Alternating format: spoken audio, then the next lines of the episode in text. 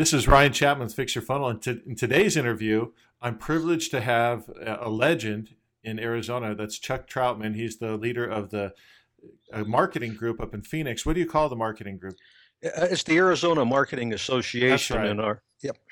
Yeah, the, perfect. And uh, I've had the privilege of attending, and it is a great meeting. If you are located in Arizona, you want to find a way to make it to this meeting. What what's the domain, just so we get that real quick? Uh, uh, uh Arizona Marketing Association.org. It's a lot of typing, but Arizona Marketing Association.org. Well, I will say it's worth the typing because it's just a, a quality group. I found so much value in attending meetings like the one that you put on, just because you get exposed to new ideas that you know you may not have considered or you've heard before but have forgotten to implement and the people there are just good people. They're working hard on their business and they have unique experiences and stories to tell. And there's a lot to be gained from networking and associating with the group.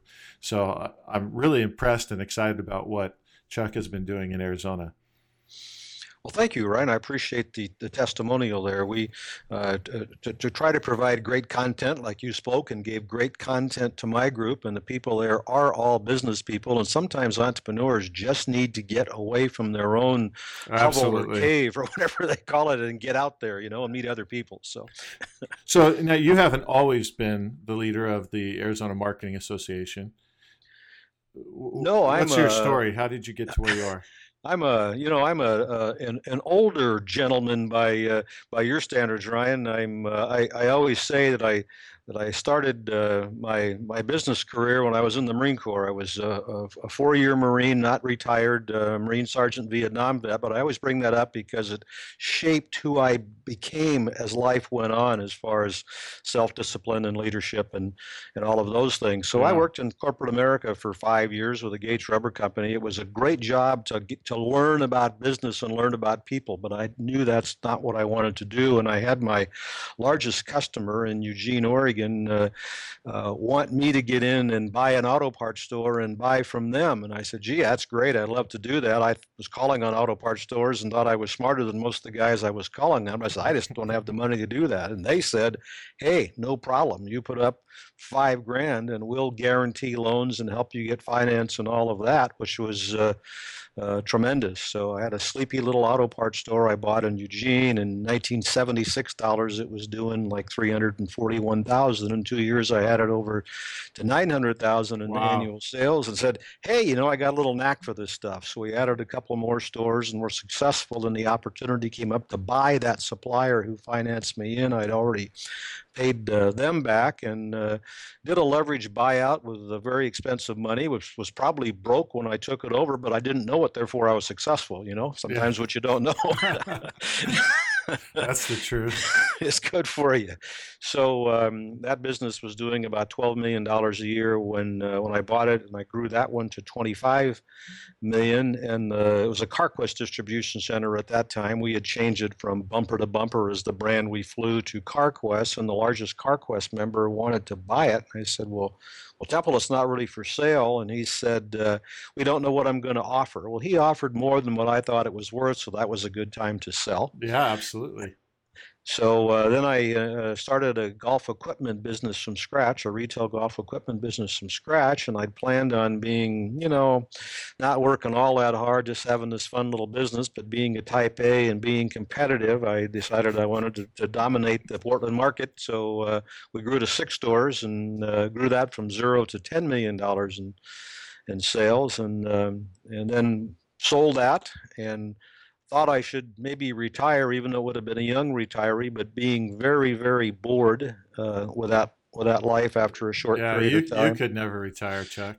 Well, I can't. I mean, I no. that's what I that's what I figured out that second time there that I, that I can't. Uh, you got to be in the game. You got to keep the brain working. So, uh, I uh, was contacted by Glazer Kennedy to, about uh, taking over their independent business advisor uh, position, which you buy. It's an area exclusive, and I was intrigued, and uh, I'd done a little consulting at that time, so I I, I bought that, and uh, uh, that started where I am now with the Arizona Marketing Association. I still am the Glazer Kennedy Independent Business Advisor for for Phoenix. It's really there's nobody else in Arizona, so I guess you could say Arizona, but Arizona, it's really yeah. for yeah, but but it's really really Phoenix, and uh, uh, I, have levered that into my own thing with the Arizona Marketing Association because I think there's a tremendous need for marketing and business education for small businesses. My personal belief, and I Absolutely. guess what my you know my why is right now is I think this country was built by entrepreneurs like you and I. It became great like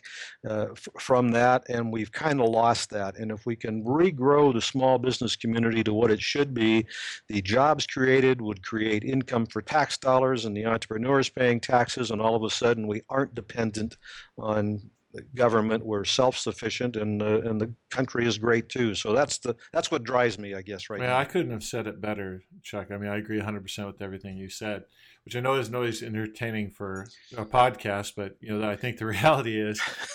You know, you nailed it. And I feel much the same way. I've always had a very strong feeling about the contribution that the entrepreneur entrepreneur makes. Um, for many years, I've I failed miserably. You know, if, if my story is is not one that you know sounds as smooth as yours was, and I'm sure yours had rocky points. To lots just... of rocky points. I didn't tell those parts of the story. but you know, if it had not been for somebody like you that was uh, running a chapter in uh, Southern California, that was Travis Tolstrup, uh, my story would be very different today. And so that's why I'm such a, a big fan and a big proponent of things like what you're doing with the, the Arizona Marketing Association. Because uh, as a small business owner, you know, you might have a lot of skills, but you're definitely missing something because that's just what it means to be an entrepreneur. We're missing something. You need to fill that somehow. And I think one of the fundamentals that we all have to have under our belt is a good marketing education because ultimately that's what drives you know the ability for us to make any business successful. A lot of my failed businesses, Chuck, at the beginning, were great from an operational standpoint. You know, we knew exactly what our numbers were. We could provide something that the client and customers were very happy with, but we couldn't put enough customers in the front door, so it didn't matter. And I see that happen so many times. Great quality businesses, people who really care about their customer, really doing the very best that they can, providing a quality product, but they can't market it. And so the business ends up dying, and nobody benefits when that happens. Well, well, you're exactly right, and you know we as entrepreneurs need to understand that we can't do everything and figure out ways to outsource to to fill in the gaps of, of things that aren't our strong suit, and figure out a way to work on our strong suit. You know, why should a, a good entrepreneur be doing ten dollar an hour work when they can outsource that and do the things they're really good at? Well, that you know, your story raised a lot of questions in my mind. I hope you don't mind me asking a few questions on that. But the first question I have is, and I'm not going to let you tell me if you you do mind. I don't mind. I'm an open book. yeah, I know that. Uh, the the first question I have is, you know, to that point, you obviously didn't do it all by yourself. You had to have quite a team in order for you to build those businesses up. How did you get out of your own way? Well, uh, it was hard uh, because first of all, you are you want to control everything, and uh, uh, you know, I wasn't leading a great lifestyle when I was in that first auto parts store. I was probably working 70 to 80 hours a week. Uh, that was back in the days when most of us smoked, and I smoked, and I didn't get any exercise and all of that. And I was stressed because we were growing so fast, keeping my arms all around. That was hard. And I had yeah. an annual physical, and the doctor said, Here's the deal, Chuck. Uh, you love your business, I can tell, but you got to cut your hours down. You got to get some exercise. You got to quit smoking. You got to eat right, or you'll die before you were 40. Now, that didn't sound great to me. No. so uh, I was able with that uh, to, to change my lifestyle, but also to delegate more to the key people I had in the company. And guess what? When I delegated more, we grew more because they were smart people. They had great ideas which they could carry out, and it gave me more time to think about other things to do to make us grow. So that valuable lesson that, uh, in sometime there in my mid 30s, uh, uh, born out of a threat of not surviving long, uh, uh, caused me to be better at delegating. Well, so now in the military, you can't do it all by yourself. It's all about teamwork. So was is it at that point that you realized you needed to kind of borrow from your experience in the military? Um, uh, yeah. Or when, or when did that come into play? The the military thing was just uh, all of time all, along. I mean, there was just uh, um, I don't know how to explain it. The Marine training is very, very good. It's hard, but it's very, very good. And people follow uh, orders, most of them without question, because of the training that is in, uh, in, ingrained in you. But you're also very have to be very disciplined yourself to uh, accept that. And I guess in the business world, at least initially, people didn't necessarily take orders uh, without maybe questioning them. So I, you know. so was that that was a bit of a struggle then at first, huh? Yeah, yeah. Well, well, of course that happened in corporate America with people uh, uh, working working for me. But uh, you know what the military does for you, it uh, it gives you the the discipline to get up in the morning and uh, get things done. You know, to have a schedule and you stick by it, and you you you work hard and you you get stuff done. Now in the military, there's a lot of hurry up and wait. In uh, in the business world, we never wanted that hurry up. We didn't want the wait time. We only wanted to hurry up. But yeah, uh, yeah that's the truth. Okay, so you you uh, sold two businesses. You built them to sell. I mean, how does that change your I mean, obviously, the first one, did you build that to sell, or was your intent to keep it and just make it? Well, I all, all along I never intended to uh, uh, to, to sell them. You know that, I think I would advise anybody working with me to have your exit plan in place before you even start your business. But I didn't do that when I was a kid. Before going in the Marine Corps, I was a motorhead, so auto parts was kind of a natural thing. In corporate America, I was with an, an auto parts manufacturing company, and yeah. and so that was all. Uh, so I'm going to have this auto parts store, and then I'm going to have two, then I'm going to have three, and someday I'm going to have 20, and maybe when I, you know, maybe when I'm as old as I am now, I'll I'll, I'll sell them. That wasn't the intent. But uh, in getting into the distribution uh, part of that thing again, the uh, where the everything was the same, the dollars just got uh, you know multiplied or, or, magnified in what we were doing but the, my intent was also to have that business uh, uh, long term it was fun. But then also at that time i was old enough and smart enough if you have something that you value at x and someone offers you more than x you ought to look real hard at selling it. So so uh, now the second one did you did you have the intention of selling that at some point since you'd had the experience of selling the first business? Um, well, in, yeah, kind of, but that really wasn't it. Along that was, I, I did a franchise of that. It was International Golf, and it was a, a, franchise, and okay. I wouldn't have done the franchise except to get the big golf brands. You had to, you would take you forever to get them as a total independent, but as a franchise, you can immediately get accounts with Callaway and TaylorMade. And so it was a, a, smart shortcut to getting to where you wanted to be. Exactly, you were buying speed to get to where you wanted to be, and and uh, uh, we became over time their largest uh, franchisee. And at one time, I had conversations with them about actually buying the franchise uh, and becoming the franchisor. And I think in looking what's happened to the golf system or pro, uh, golf business since then, I'm I'm thankful that we didn't work that out. Uh, it might have been a different end to my to my story because uh, uh, those people are basically gone now, and there's big box stores are driving that business. But anyway, that's that's what I was aspiring to do: build these stores up and and uh, and maybe become the franchisor and have a bigger business and uh, and and go on from uh, there. But so having had big teams and and having you have a, a more of a thin team now, what's your preference and why? uh, my my preference. Uh, first of all, I think that you have to leverage. I'll say I'll make a two part answer, a political answer, I guess, as yeah, I'm really not going to answer the question. But uh, you, uh, the more people you have working for you in one way or the other, the more you can leverage them.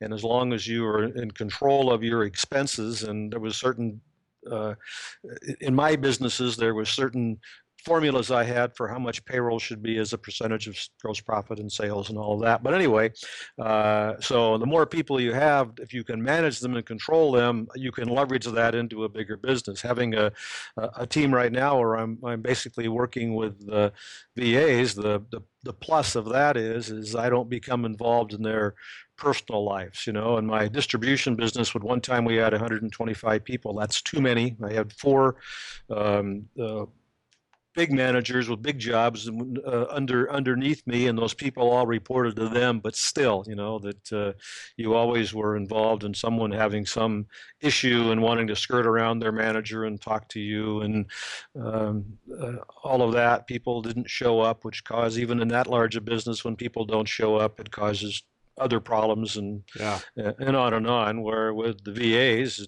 it's uh, uh, it, they have an independent business of their own. If they don't perform, they know they're going to be let go, and so just you know that old cliche of uh, uh hire slow, fire fast uh, works out well there. Excellent. Well, I think that's some solid advice there. Now, you use technology in your business today. Um, where are you finding leverage in your business with technology?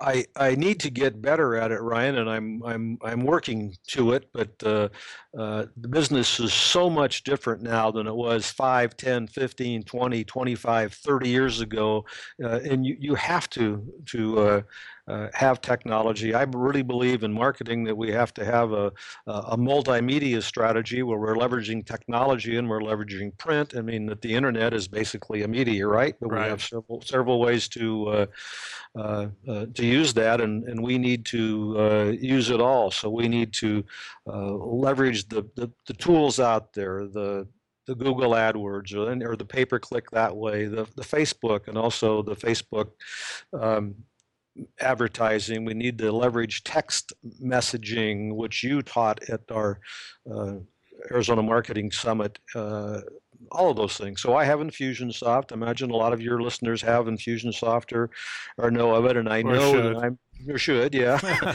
I'm I'm just scratching the surface of what it can do, but of course it does so many things. So it is my CRM, which you can have any anywhere, of course, but it's also my my my e-commerce site because people can buy and and sell through that, and I will leverage that now with a text messaging uh, program, and uh, you know it uh, it niches my list for me, so I can deliver a different message to a different um, type of audience that may be interested in in my business. So I'm uh, extremely happy with that investment, which I made at the last part of 2008, and seen them do nothing but get better and and better. And uh, and I I need to get better at it. Or my VA in Jacksonville is very good at it, and she kind of brings me along too. Well, to that end, you know, my mantra is always you want to find the right portion of Infusionsoft you need to be using and not worry about how much, right? So every every business is unique in some aspect of where it is, where, where it is in terms of progression, development, or what have you. And I'm sure you saw that with the businesses that you built and sold. That you know, at each stage there was a different need, a different demand on you as the business owner as well as on the business, and your ability to grow was based on your ability to match with those changing demands in the development of the business. Uh, well, that's true. I mean, I will shock your listeners when I say that uh, uh, when I first bought that auto parts store, it was not computerized, and, and, I had one of the first computer systems that was designed for an auto parts store uh, installed in that store. It was called Triad, was the name of that company. And then when I went out to the distribution center, we actually had a uh, computer room that must have been, you know, 15 by 15, housing this huge uh, uh, computer where we had programmers actually putting the card decks in to uh, program it. And of course, we uh, uh, made changes to get out of that. And, and uh, but it's amazing to me that the laptop that's sitting next to me had far more power than that first system I had in that, uh, well, that auto parts store. I think the phone in your pocket is many multiples of that. They You're say, probably right.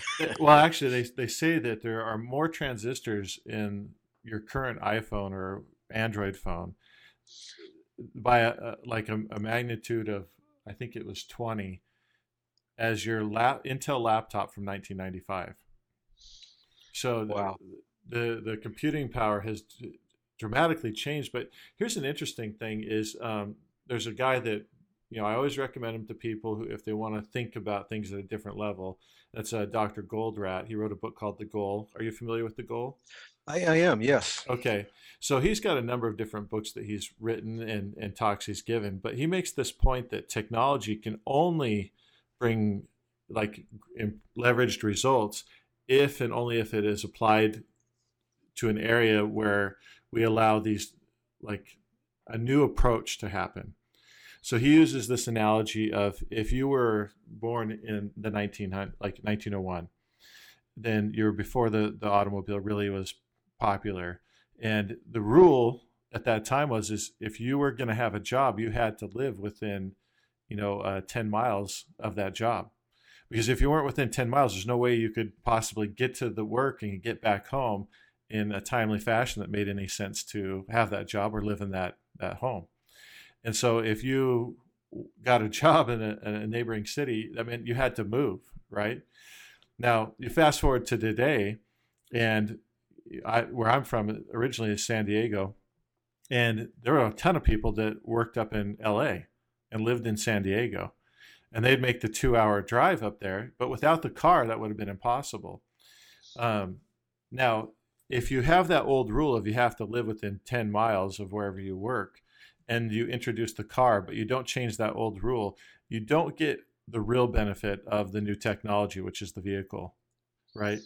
You have to change the rules to say, now I can live anywhere within you know whatever your tolerance is for driving right right so if you don't change that rule you don't get the benefit of the technology. So even though we have so much computing power today i don't think enough people analyze what does this mean for my business now? What can i do now that i couldn't do before? And so if they make that analysis then they start to get to a place where they can start to really get real leverage out of the business. So you start thinking about well how would i do things without this technology? And you identify and become aware of what are the limitations that are in place. And then you say, okay, now what limitations are evaporated by this new technology? And how do we need to change the rules of how we run our business to allow this technology to really give us all the benefits that it could, could give us? You know what I mean?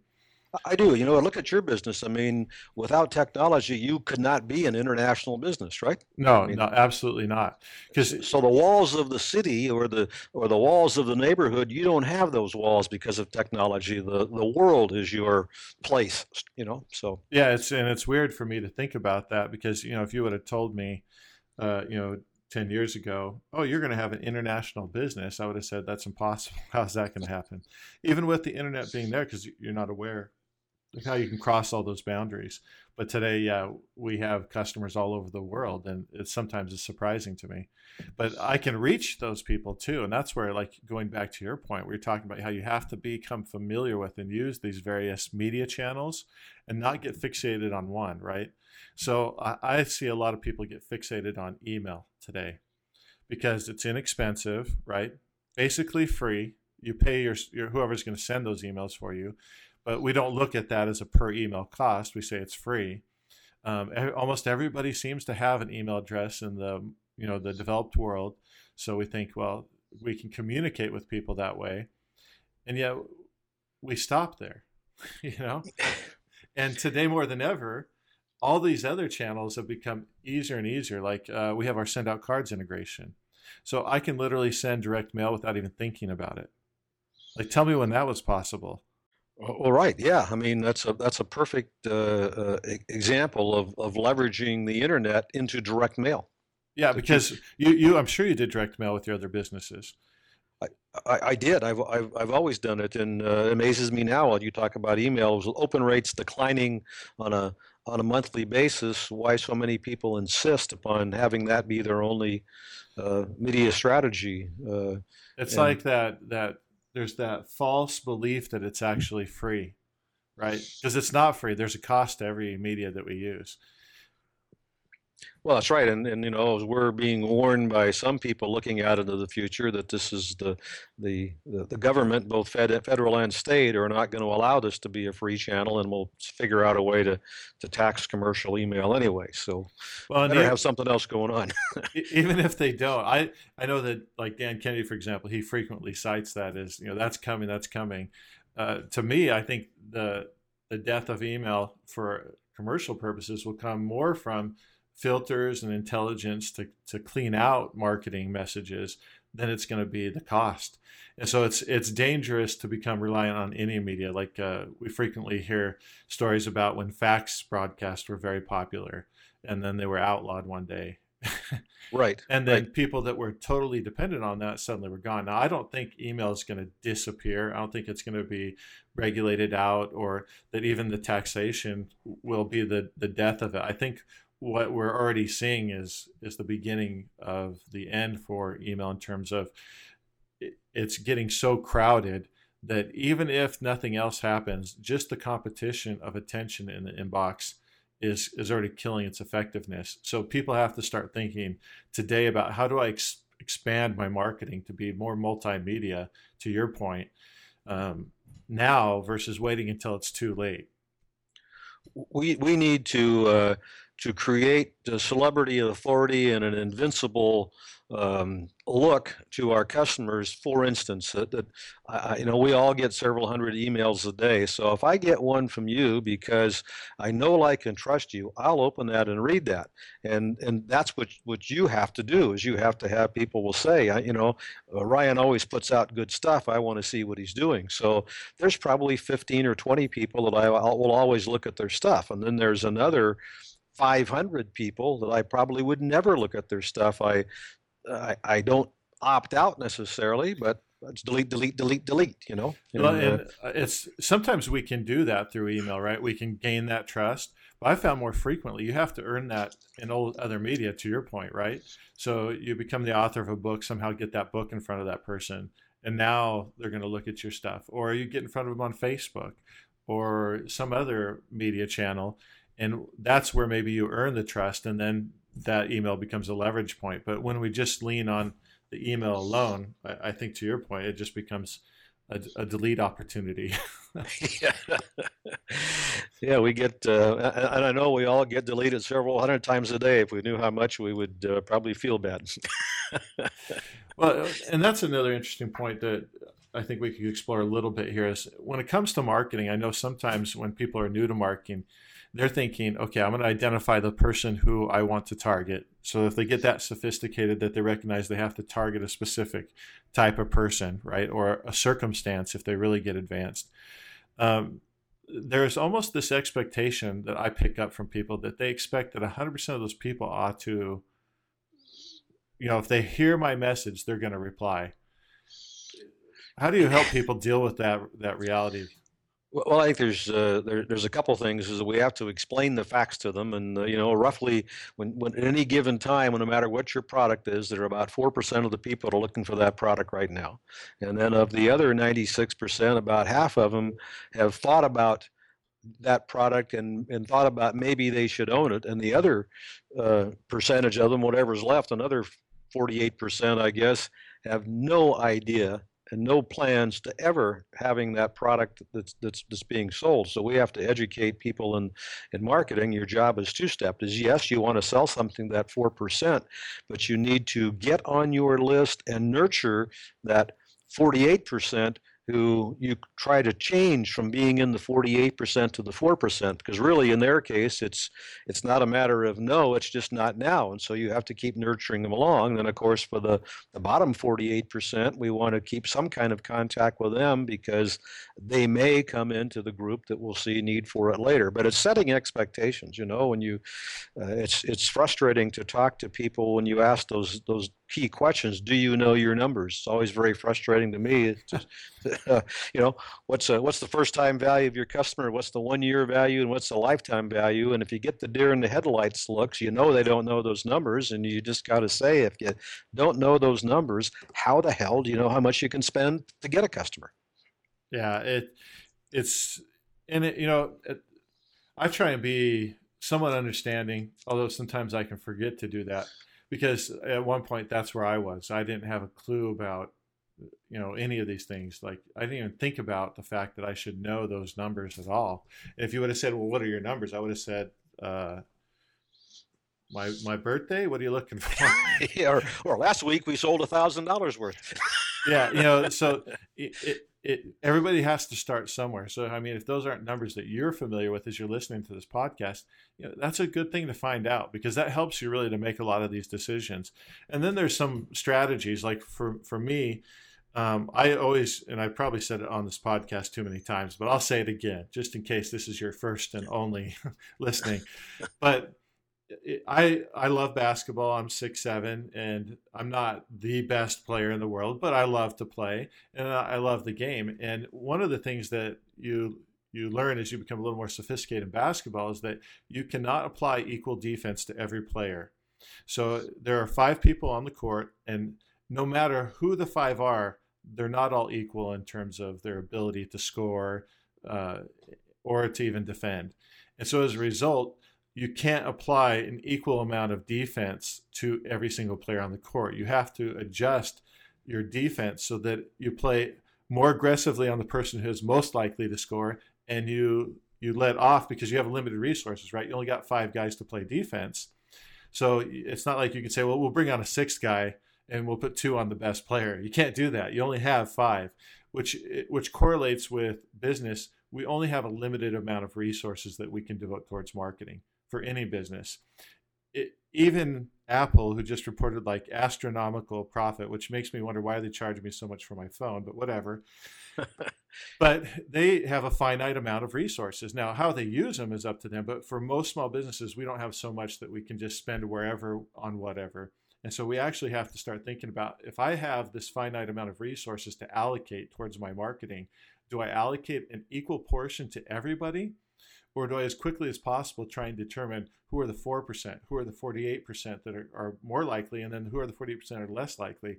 And we allocate our resources you know, disproportionately according to indications we're getting from those prospects. And if we don't do that, then we're we're doomed. We're going to lose because we can't possibly compete against the person who's intelligent enough to think about how can I go really multimedia with that 4% who have the highest likelihood of engaging in business with me, spend a little bit less or you know a, a less proportion for the 48% who could become and are much more likely than the bottom 48% who are not likely to become and then spend proportionally you know what i mean? Send the email only to that bottom 48% but to that top 4% we better be going direct mail.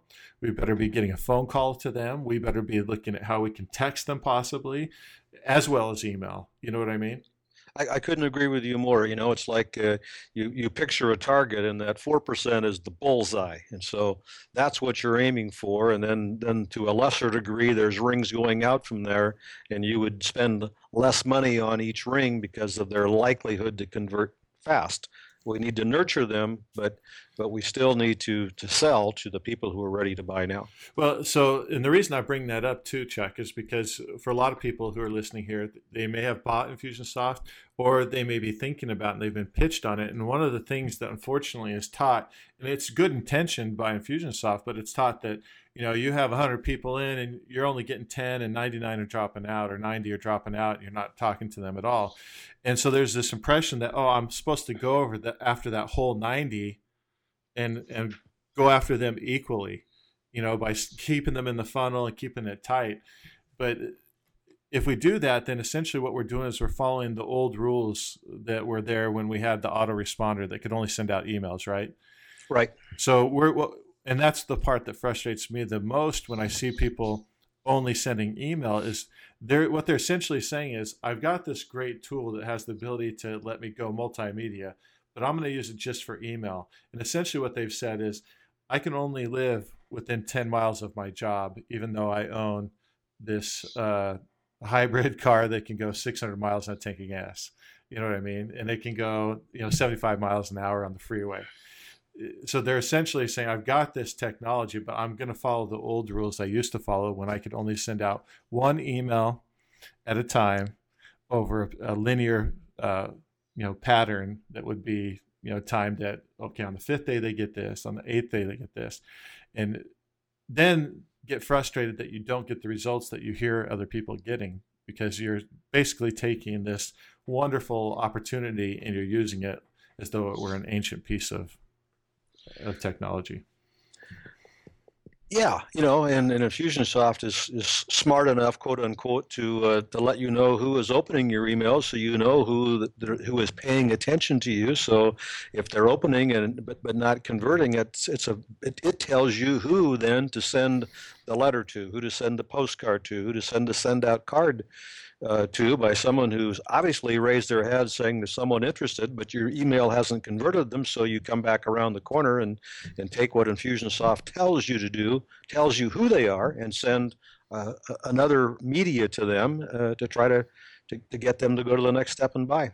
So if I were to bring this full circle, this is why I say if you're not already attending some sort of marketing meeting like the one that, that Chuck hosts, you need to find one. And it's worth the drive, even if it's a two hour drive, going back to our little analogy, because what you're going to be exposed to are these different ideas on how you can be thinking about reaching your customers. And maybe before you heard our conversation here, you'd never considered the fact that you shouldn't be marketing to every prospect equally. And you shouldn't, you know. But if you hadn't been to a, a meeting like Chuck's, you wouldn't know what are your alternatives. You know, what are the different things I could be doing besides email? Because Chuck and I, you know, you, we've been talking about things that could be done very briefly, but in meetings like the one you hold, people you're able to go more in depth on each of these different medias and approaches and you know how do we make sure we word things in a way that gets their attention and you know what do we put into a video? What what do we put into a, a facebook ad? What do we put into you know google pay per click so these kinds of things are things they're getting exposed to on a monthly basis at a meeting like yours. So if you're in arizona i would say you definitely need to find a way to get to, to chuck's meeting. If you're not in arizona um, what would you recommend well, I, you know, for one thing, like you said, you came in through a GKIC chapter. I think I might go to uh, uh, to dankennedy.com and search out your area and see if there's a local independent business advisor and reach out and see if they're uh, um, uh having a a meeting now to uh, promote my own business is all my uh, we call them marketing summits, which take place on the second Wednesday of each month, but they're all both audio and video recorded, so you can get that content. I have members in six states in Canada and Australia. Oh, okay, people, great. And people say, well, you know, why the heck would someone in Oregon or Canada uh, um, belong to your association? Well, they get the education, and you know, the stuff just doesn't work in Arizona. It just happens to work in Oregon and Canada too. well, most of it in Canada. most of it so that's but but first of all, nothing like a live meeting because as you said, when like when you spoke the night you spoke at my summit, that that caused conversation amongst people in the room, and some of people were doing things that others weren't, and they got a chance to ferret all of that out. And that's what happens is you're on other entrepreneurs, and you you some of them are doing things you aren't doing, and you get to ask them. It's not just the person at the front of the room, but you get to ask people who are implementing those same strategies on a daily basis, how they're doing it, and what's going on, and, and all of that. So um, that's why I, than, that's why I, I love the live meeting.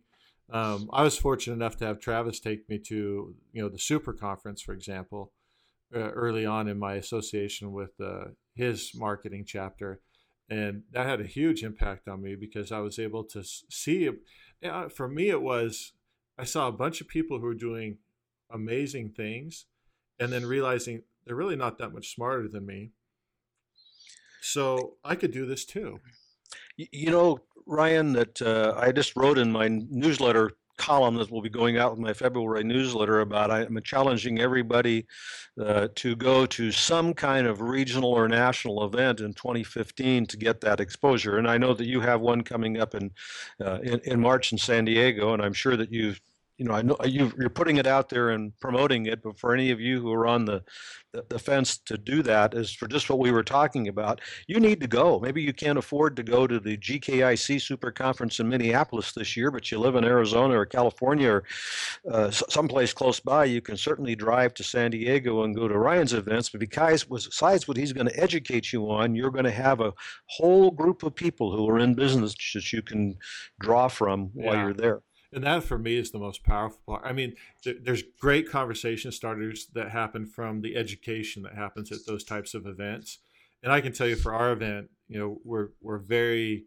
meticulous about thinking about what we should be bringing to people that will really help them, just as I know you are, Chuck, for each of your summits, and the content will spark conversations with the quality of people that are in the room that will change everything for you. I remember um, being at Icon um, one of the the early ones that I went to. The first one I went to, and I was talking talking with a friend of mine, uh, Dan Bradbury, who's out of England, and yeah, I said, well, what's the number one thing you're using Infusionsoft that's like you couldn't do without? And he said trackable links. And I said, what's that? You know, and this was like a year in. You know, we'd already done 1.3 million with the, you know, the, our, our information marketing business through that, but I hadn't even used the trackable link, and that just opened up whole new doors in terms of information for me to better understand who we were marketing to and how they're responding to things. But I, that never would have happened had I not been in the conversation with with somebody at that event where those ideas were coming up. And so I I did get some interesting information. I don't know if you knew this, Chuck, but the direction that Icon, which is Infusionsoft's annual conference, is going is they're actually going to be talking very little about the software this starting this year. And they're going to be spending a lot more time talking just about entrepreneurship, marketing, those kinds of things, and very, very little uh, on the software. And it'll be even less the next year. So it was kind of interesting to find that out. So they're making it less about the software and more about just the small business owner. I think that's smart on their behalf. I really do. I think it opens up a, a, larger audience for them. But I think some people who have gotten used to going to Icon to get educated on the software are going to be a little bit disappointed if that was their game plan because they're not going to get quite what they, they thought they might have gotten. So in that case, you you definitely want to put uh, March 12th and 13th on your calendar to be in San Diego because we will be teaching you how to better use the software. well, very good, Chuck. This has been a pleasure. Now, I always like to end the the podcast interview with a question, and that question is, what is that success principle to which you attribute your success in business?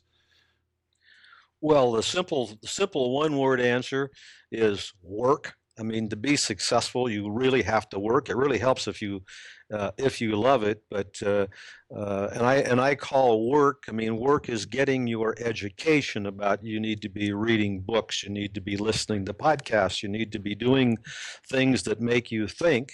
You also need to set a set a time. It's also work to set a time for yourself to think. But of course, you know, it's it's a matter of you have all these ideas, so you're sending out your emails. Well, you do the work to find out who you should be sending a postcard to. You will do the work who you should be sending a send out card to. Will you actually implement those things? So, so work is a big a big topic, but it, it, but it definitely includes education and action and implementation. Yeah, it's so sad for me to see people who think that there's a, a shortcut. But I just haven't found it with anybody I've seen that's successful there is no shortcut. Ultimately, rubber has to hit the road, and you got to be turning that crank to make it happen.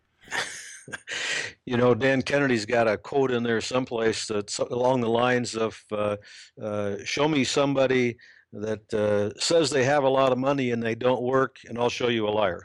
yeah, well, that's the truth. I mean. It, we even see it today if you guys are looking at internet marketing and you see the people who talk about you know this amazing money with seemingly little effort. If you look at what they're actually doing to sell you that idea you'll recognize that they're working their tails off to be able to you know show you how to work nothing you know little or nothing and get sure. big money they may be in their underwear at the kitchen table but they're working that their butt off in their underwear you know? well thank you so much this has been a real pleasure it's uh, as always i've learned a lot and uh, I just appreciate you sharing your wisdom from all. Well, thank you very much for having me. I uh, uh, I enjoy conversation with you, and I love business, so I enjoy talking about it. So thank you for having me. My pleasure.